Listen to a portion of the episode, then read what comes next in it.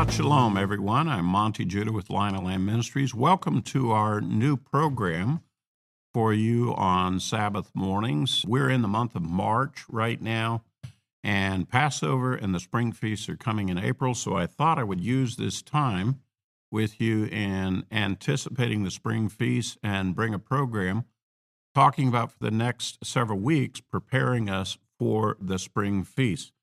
Obviously, I'm going to be talking about Passover and the Feast of Unleavened Bread and the Feast of First Fruits. Most of the Messianic believers that we see today have probably one of the things that got our attention and got us to start looking at the Hebrew understanding of the scriptures and drawing us into the teaching of Moses was the observance of Passover. You may have been invited to a Passover presentation where they kind of explain what it was about. You may have been invited to a Passover table where you actually ate the Seder dinner.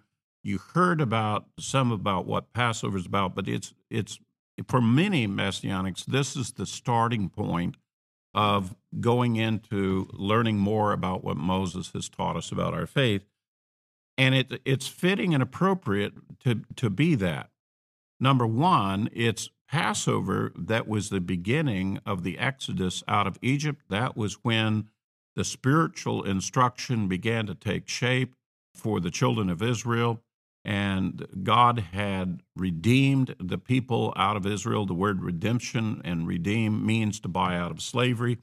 So it's most fitting that the Redeemer, our Messiah, and Passover and the story of the Exodus from Egypt, they all come together.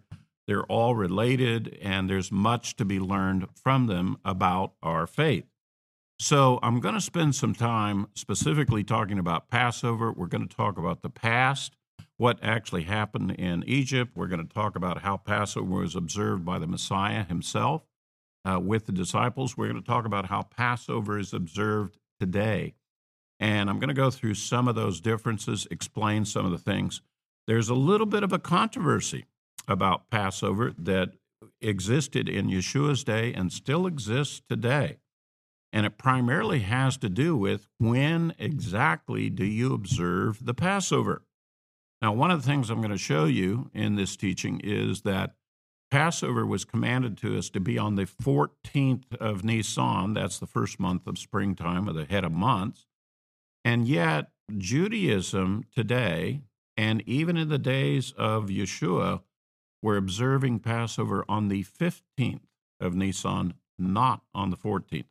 And understanding that controversy, and it's a controversy between the Pharisees and the Sadducees, understand that controversy will explain to you how Yeshua ate the Passover according to the commandments of Moses with his disciples and yet, the Jews that arrested him and condemned him, they were eating the Passover the next night.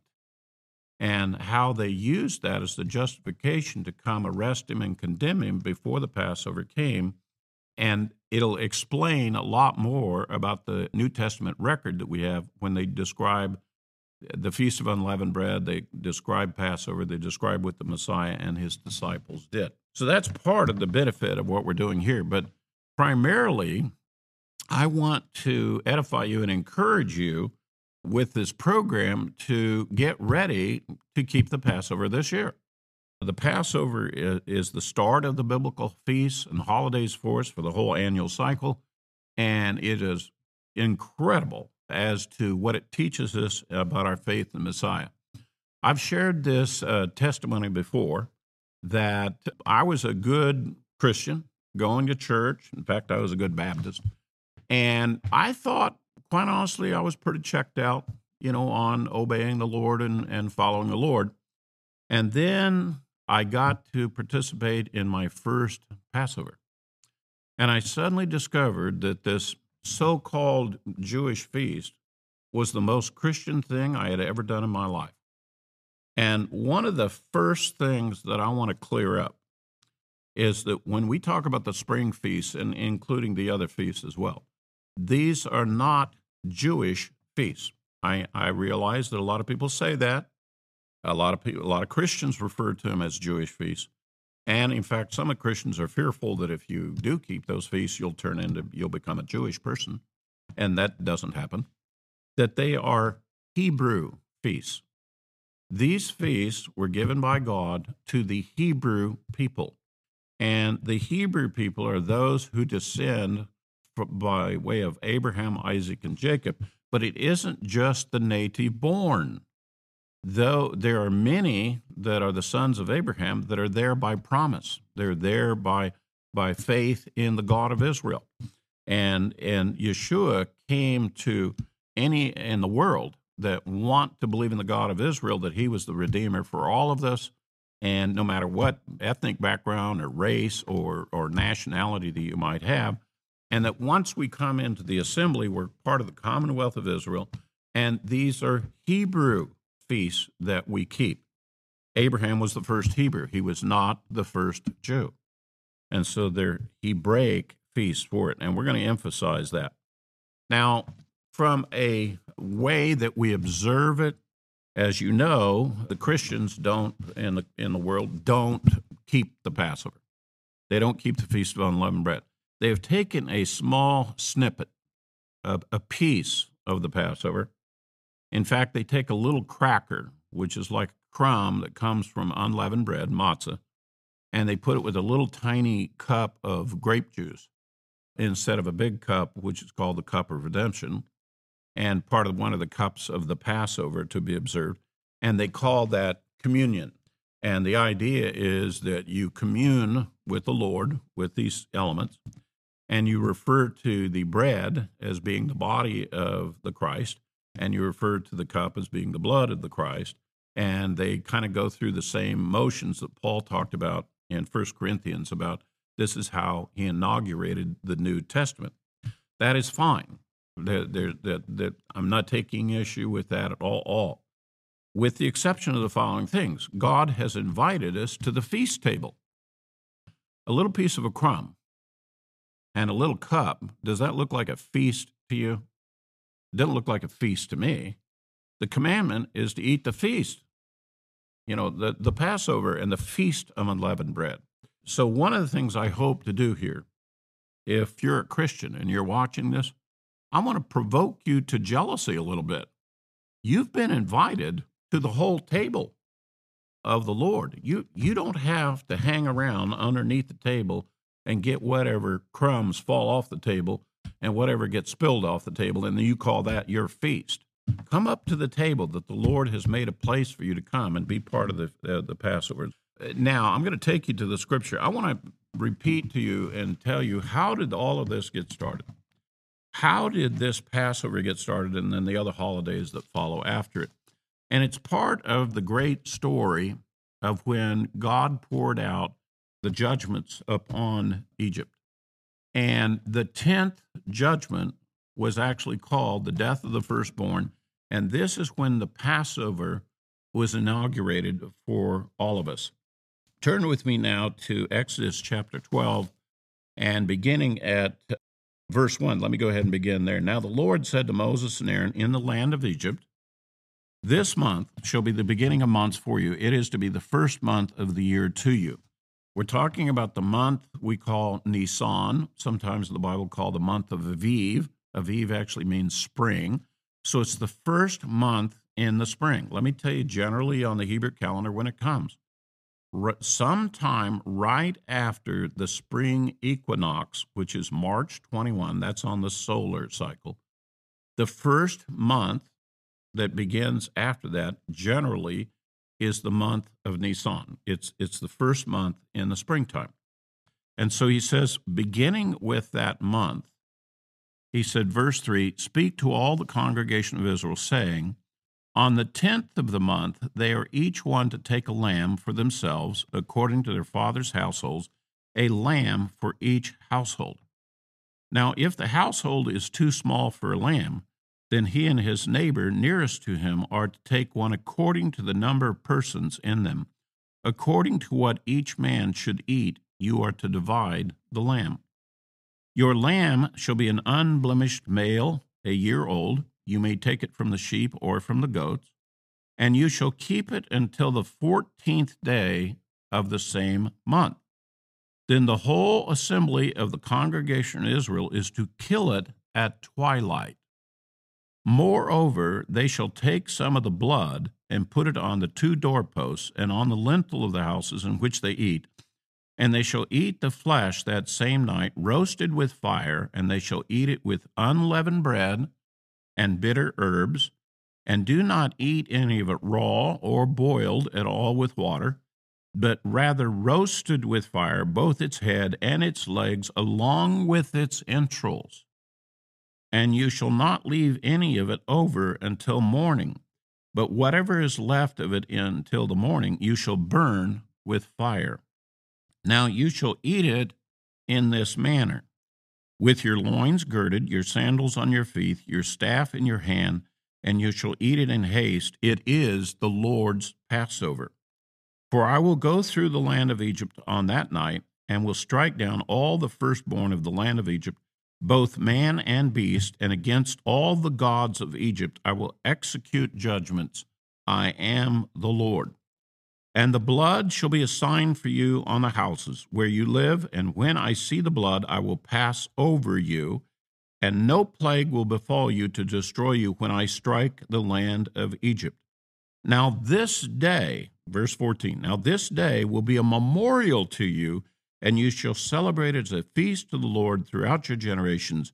You are to celebrate it as a permanent ordinance. Now, there's two things that we need to recognize immediately. There is this historical event that took place in Egypt with Moses and Aaron and the rest of the children of Israel, and they were given explicit directions on how they were to prepare and to eat the Passover. Let me remind you of what they are. First of all, they had to get a yearling lamb, and they had to bring it into their house four days in advance. It was in their house from the 10th, 11th, 12th, 13th, and then on the evening of the 14th, as the 14th began, everybody that had those lambs, they would slay the lambs at the same time. They would take some of the blood of the lamb, they would put it on the doorposts of their houses and on the lintel, and God said, You will be inside, you'll be eating the Passover, and then when judgment comes, the death of the firstborn, when I see the blood, I will pass over you. You'll be passed from death to life. And that was the commandment that they were given. And they were told specifically, You will eat it with unleavened bread, and you will eat it with bitter herbs. Then he said, after they're ready to do it, then he says, Oh, by the way, I also want you to know from here on out, every year, you're going to keep this as a memorial commandment. And you will, every year thereafter, you will do this as a memorial, remembering what took place. Obviously, a very significant event. I want to remind you of a couple of things here. All Israel didn't get saved at this. It was just the firstborn. So while it is the feast of redemption, it is targeting the firstborn of Israel. They're the ones who are getting the benefit, they're the ones being passed over. It's later in the story of the Exodus when they cross the Red Sea and escape from Pharaoh and his chariots that you will then see the salvation of all of Israel. But right now, we're talking about the redemption of the firstborn. And the reason why I emphasize that is because after the Passover is the Feast of Unleavened Bread, and then we're going to have the Feast of the Firstborn, the Feast of First Fruits. So there, there's a, a special element that is another holiday that springs out of this one of which, let me just tell you right now, most Jews, even observant Jews who keep the Passover and unleavened bread, don't know much about firstborn, first fruits. And most Christians don't know about first fruits either. It has kind of been diminished by everybody. Nobody's really paying that much attention to it. Now, here's the funny part that f- first fruits things is all about the resurrection. And Yeshua's resurrection, coincidentally, came on the Feast of First Fruits. It wasn't just a coincidence. That was God's plan. But even with that said, the Christian community will recognize the resurrection of Yeshua as the Messiah, as the Christ, but they still don't get it that we're observing the Feast of First Fruits. They, they still don't get the connection to it. As a result, there's some tremendous things in their understanding that that are missing. One of the things I've always tried to share with people how how does religious error really occur? You know, how is it that so, people who have a heart and intent to want to obey the Lord, how is it all of a sudden they get off track? Well, it can pretty much be attributed to the following they only picked out certain instructions that God gave, and they don't have all of his instructions. And so they focus in on a few instructions that they know, and they don't do all of them. And as a result of not doing all of them, they don't get the full instruction from God as to what's going on. And so they, along the way, they end up making things up because they can tell there's something not quite right yet. It isn't quite figured out yet and they'll add things to it, they'll take things away, and thus you have this incredible chaos and calamity when it comes to keeping simple instructions from God. Now, let me also back up and say the following to you. What happened historically is a picture, you know, for us. But God didn't ask us each year to do exactly what they did back historically. He said, No, I want you to set up a memorial. I want you to do certain things that will remember what happened historically. We are not commanded in keeping the Passover to go to get a lamb and bring it into our house on the 10th of Nisan. And we're not told that on the evening of the 14th, we're all supposed to go out and kill it. And we're supposed to put the blood on a doorpost of our house. That, that was the historical event of the 10th judgment upon Egypt we don't we're not participating in the 10th judgment of Egypt again. We are participating in the meaning of when God passed over us, passed us from death to life. And the work of redemption with the Messiah clearly is to come and take care of our sin problem. See, our sin problem, the scripture teaches us, the wages of sin is death. When we sin against God, we merit the death penalty. Now, how in the world are we going to escape that? Not by doing more good works, not by being more religious, so to speak, not by going to church, going to Sunday school and Wednesday night service. That's not going to do it. Rather, it has to do with faith and it has to do with what God did for us. And God presented himself as though he was that Passover lamb. That's the title he gets, the Lamb of God. The lamb that's presented at the Passover was symbolizing the work the Messiah, the redemption that he would do. When we, by faith, accept the work of the Messiah for us, that's how his blood is now seen by our Heavenly Father, and we're passed from death to life. That's the overarching thing for it. And when Yeshua came and observed the Passover with his disciples, we see that he was completing the memorial, the, the commandment that Moses gave us to have a memorial. He did the memorial, and yet at the same time filled it up with even greater meaning for us as to what was going on with it. So here comes this lamb, and it comes in at the 10th of the month. It dwells in their houses. They don't put a pen out for it. It this lamb becomes a member of the family. Oh, by the way, let me just tell you lambs, yearling lambs, they're fun. They bounce around, you know, they're cute, okay? Even cuter than a Pomeranian. And I have a Pomeranian in my house, and I'm telling you right now, they're pretty cute.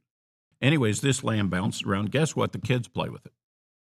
Everybody befriends it. They probably give it a name, you know, cutesy something you know, and it, it becomes suddenly part of the family within a matter of just four days.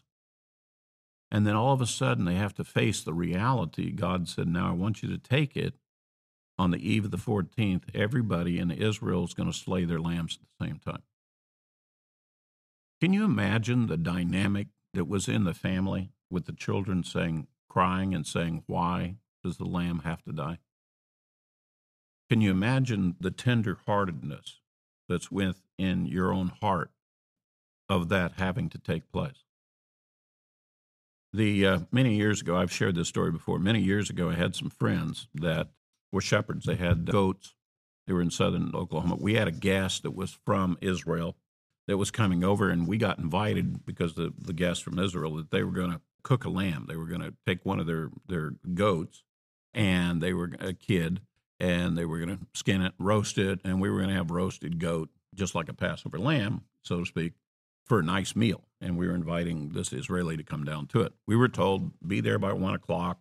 We'll have lunch. You know, we'll eat roasted goat. We were all looking forward to it. So I got our guest that was from Israel. We drove down there to the place, and we got down there, and they said, "Well, actually, dinner is going to be about uh, four o'clock. It's not going to be at one." I said, "Oh, really?" And I said, "There's the goat. It's on the fire. It's it's cooking." And I said, "Oh, it, it takes a little longer to cook." And he said, "Well, we didn't get it on the we didn't get it on the fire as early as we thought." And then they proceeded to tell me why they didn't get it on the fire as quickly as they thought. See, they went out there at eight o'clock in the morning with a knife and they were ready to kill this kid. You know, these two guys were going to slaughter it, skin it, and get it on the get it on the grill. And they got ready to get down, and they just didn't have the heart to do it. This little kid goat, you know, is looking at him, you know, paying attention to him, and, and all of a sudden it, it hit him. This goat is innocent, doesn't deserve to die. But for us, we're, we're going to eat the flesh of this goat. And so he's going to lose his life. And apparently, one of them finally got up enough strength to start the cut, to cut its throat. And apparently, he made an, an initial incision, but not not the killing incision. He, he, he didn't quite do it as strong as he's supposed to do it. And so it some blood splattered onto him and his hands. And then the goat went over and licked the blood off of his hands that he'd gotten on him. And at that point, that's when both guys lost it. They collapsed in weeping. And apparently, before they could get their stamina back and their strength back, it took them about three hours in that process to be able to get the goat killed and get it skinned and get it up on the spit. So that was the reason why dinner was delayed from one o'clock in the afternoon to four o'clock because it had to be on the grill a certain amount of time for it. The the dynamic of, of the first time of taking uh, that animal and slaying it on the eve of the 14th, I'm certain was an emotional moment for all of Israel. On top of that, they all did it together. They all did it at the same time. So let's talk about this eve of the 14th thing at twilight, because the Bible uses this designation, the word we translate twilight, all about Passover. And the first thing I need to review with you is how Hebrews count time. When does a day begin? It begins at sundown of the day previous. It's when the evening comes, the sun sets, is the beginning of the next Hebrew day. So if it's at the eve of the 14th, the daytime that led to that evening was actually the 13th. And so on the 13th, they would prepare for the Passover on the 14th. And at sundown, twilight, they would slay the, lamb, the lambs. But let me back that up a little bit. That that that's the normal Hebrew, but the, that's the normal Hebrew day when it begins. But the term twilight ties back into another understanding about the altar service, which is has to do with the evening sacrifice. The evening sacrifice in the tabernacle in the temple. Guess what time it actually went up on the altar? About three o'clock in the afternoon. It's still the daytime of the day before, but they call it twilight. They call it the pre- presentation of the evening sacrifice. It, it integrates the preparation work into the event. So when Yeshua told Peter and John to go and prepare the Passover, you know, that they were going to eat at the Passover, he was actually instructing them go get go purchase the lamb, go to the temple on the afternoon of the 13th when all of Israel come, and by the way, they used to do this. They would come on the afternoon of the 13th, and that's when all the lambs would be slain, the Passover lambs. And then they would gather the lamb back up after the blood had been drained, poured out the base of the altar. They would then take the lamb, skin and all, and they would take it to their home or wherever, and then the preparation was simply to skin the lamb. The head was remained, the legs remained. It wasn't it wasn't field dressed, it wasn't opened up its central. It was then mounted so that it could be starting to be cooked with fire. So when they ate the lamb, they would literally take a knife and they would cut off uh, portions of the tissue, the flesh of the lamb, off of its leg, off of its main body, and they would make a meal off of it. In the meantime, the whole lamb is still there.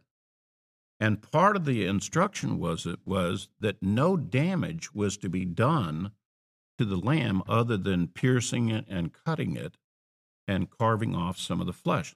Not a bone was to be broken. It wasn't to be butchered, opened up. The legs weren't supposed to be separated. Its entrails were not to be removed. Its head was not to be taken off. It was to remain intact and then after they had eaten of it for the Passover, whatever remained then was to be put on a fire and completely burned and consumed by fire. So this lamb, only the outer extremities of it would be served uh, uh, in the meal part, and that was done by removing the skin and the hide, putting it on the fire, cooking it as whole. And no bone was to be broken. No butchering was to be done to the lamb. And that's the reason why you had a whole lamb and you would have a bunch of people who would come and, you know, because basically a leg of lamb will feed a lot of people. You know, when I do Passover and I cook a couple of legs of lamb, I can feed 30 people. But if you have the whole thing and you're carving off from the sides and the legs and, and so forth, the muscle tissue to eat, that would be a far less audience because you're not butchering the whole lamb. You're not eating the whole lamb at all. You're just eating the the outer fleshy parts, you know, of it uh, that has been cooked by the fire that it's on. A lot of people don't know that in particular, that that's how it was actually eaten. To that extent, that the Jewish community has frowned on the idea at the Passover of actually eating lamb. The Jewish community, for the most part, uh, since the Second Temple period, they eat either some sort of fowl which could be chicken or turkey and or brisket. They'll eat some kind of beef. Now it has to be cooked by fire. It can't be boiled, and it can't. And it has to be roasted by fire. So they would pre- prepare a dish for the Passover like that. Me myself, I I do eat lamb at Passover. I love lamb, and we kebab it up and we put it on the grill, and so we get to eat roasted lamb by fire it's not the same because I don't have to do historically what they did. I'm just doing the memorial part.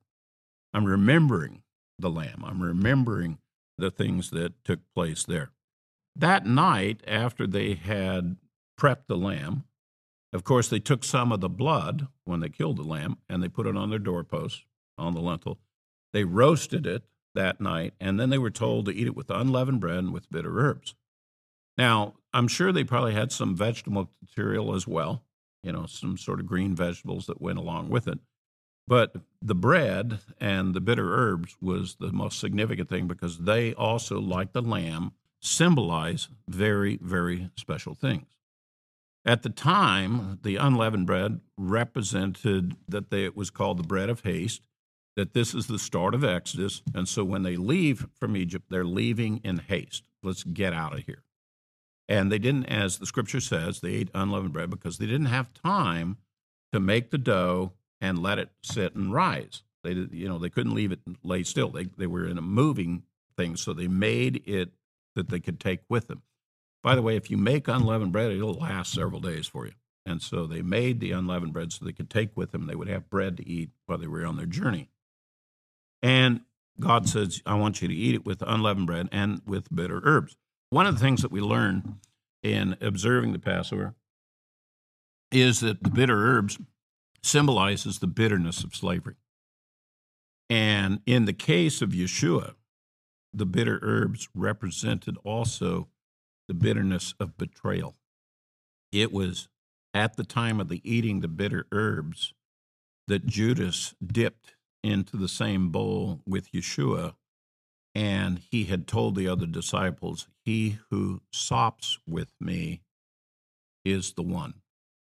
And so, as soon as they dipped of the bitter herbs, Yeshua looked at him and said, Whatsoever you're going to do, do it quickly.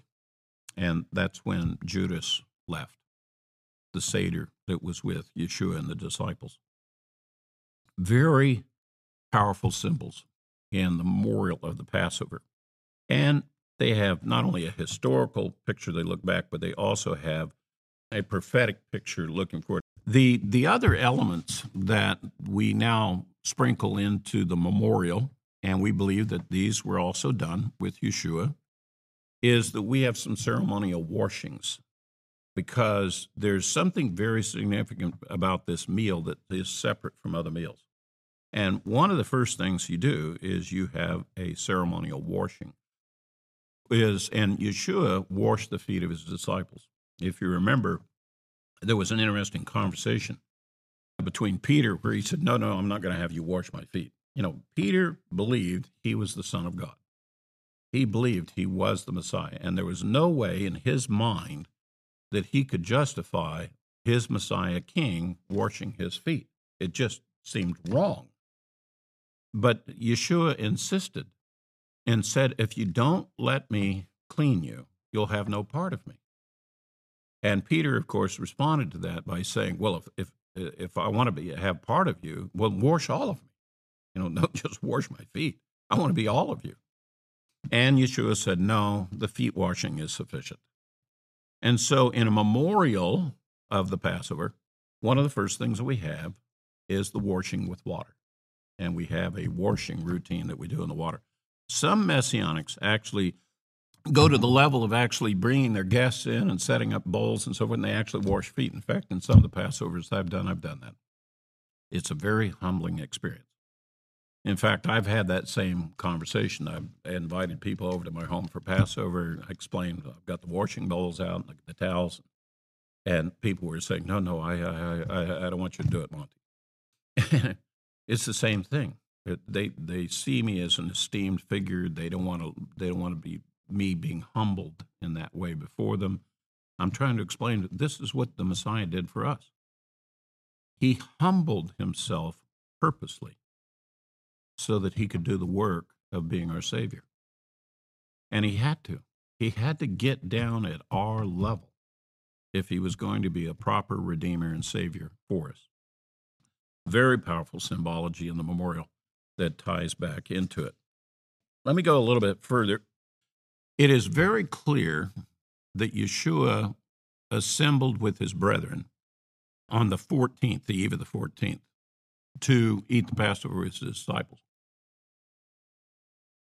Peter and John had gone to the, the temple that day, and they had slain the lamb.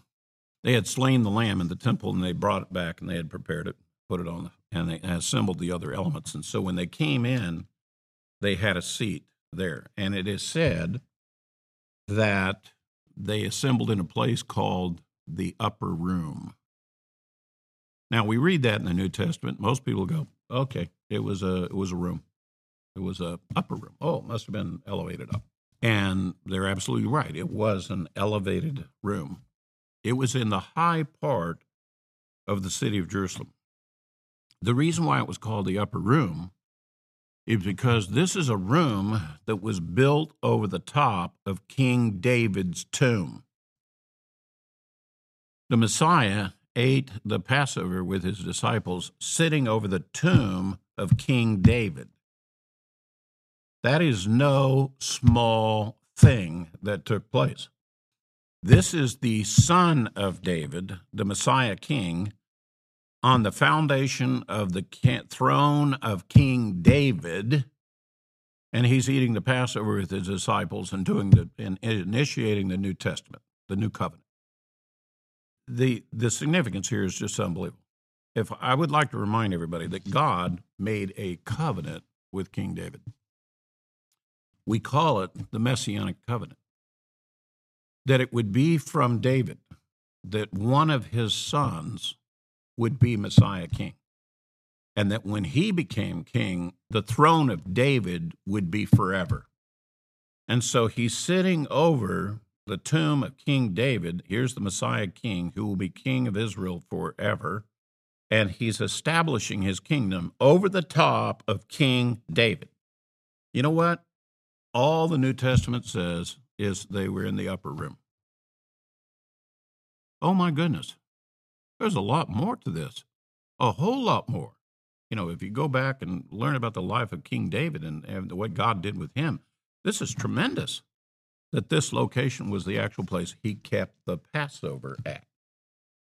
There's much more that we're going to learn in the course of observing the Passover. Oh, by the way, did I mention that when Yeshua made his entry into Jerusalem, you know, when he rode the colt into Jerusalem, it was the 10th of Nisan.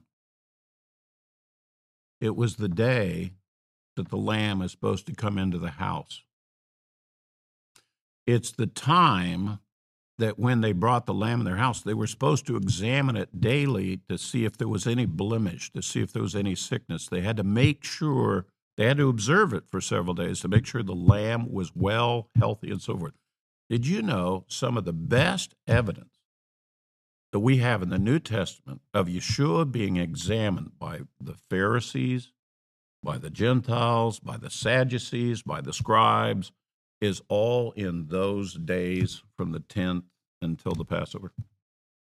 And one of the things that we have in the New Testament is they're coming and questioning him and examining him, and no one could find fault with him in those days. We can clearly say that when Yeshua presented himself as the Lamb of God, following the pattern of what Moses had instructed, that he did enter the house on the 10th. He was examined daily. There was no spot or blemish within him. And by the way, when we use the words that the Messiah was sinless, what we're really specifically saying is he was appropriate to be the Lamb of God. That's really what that means, that he had no spot, no blemish. He was an appropriate sacrifice for the Passover. And so all of that was accomplished. So when he dispatched Peter and John to go and prepare the Passover on the evening of the 13th, on that evening, then of the, the eve of the 14th, Yeshua met with his disciples in the upper room. They ate the Passover. Now, that night was called a watch night because Passover is the only feast that is observed at night. It's not observed in the daytime.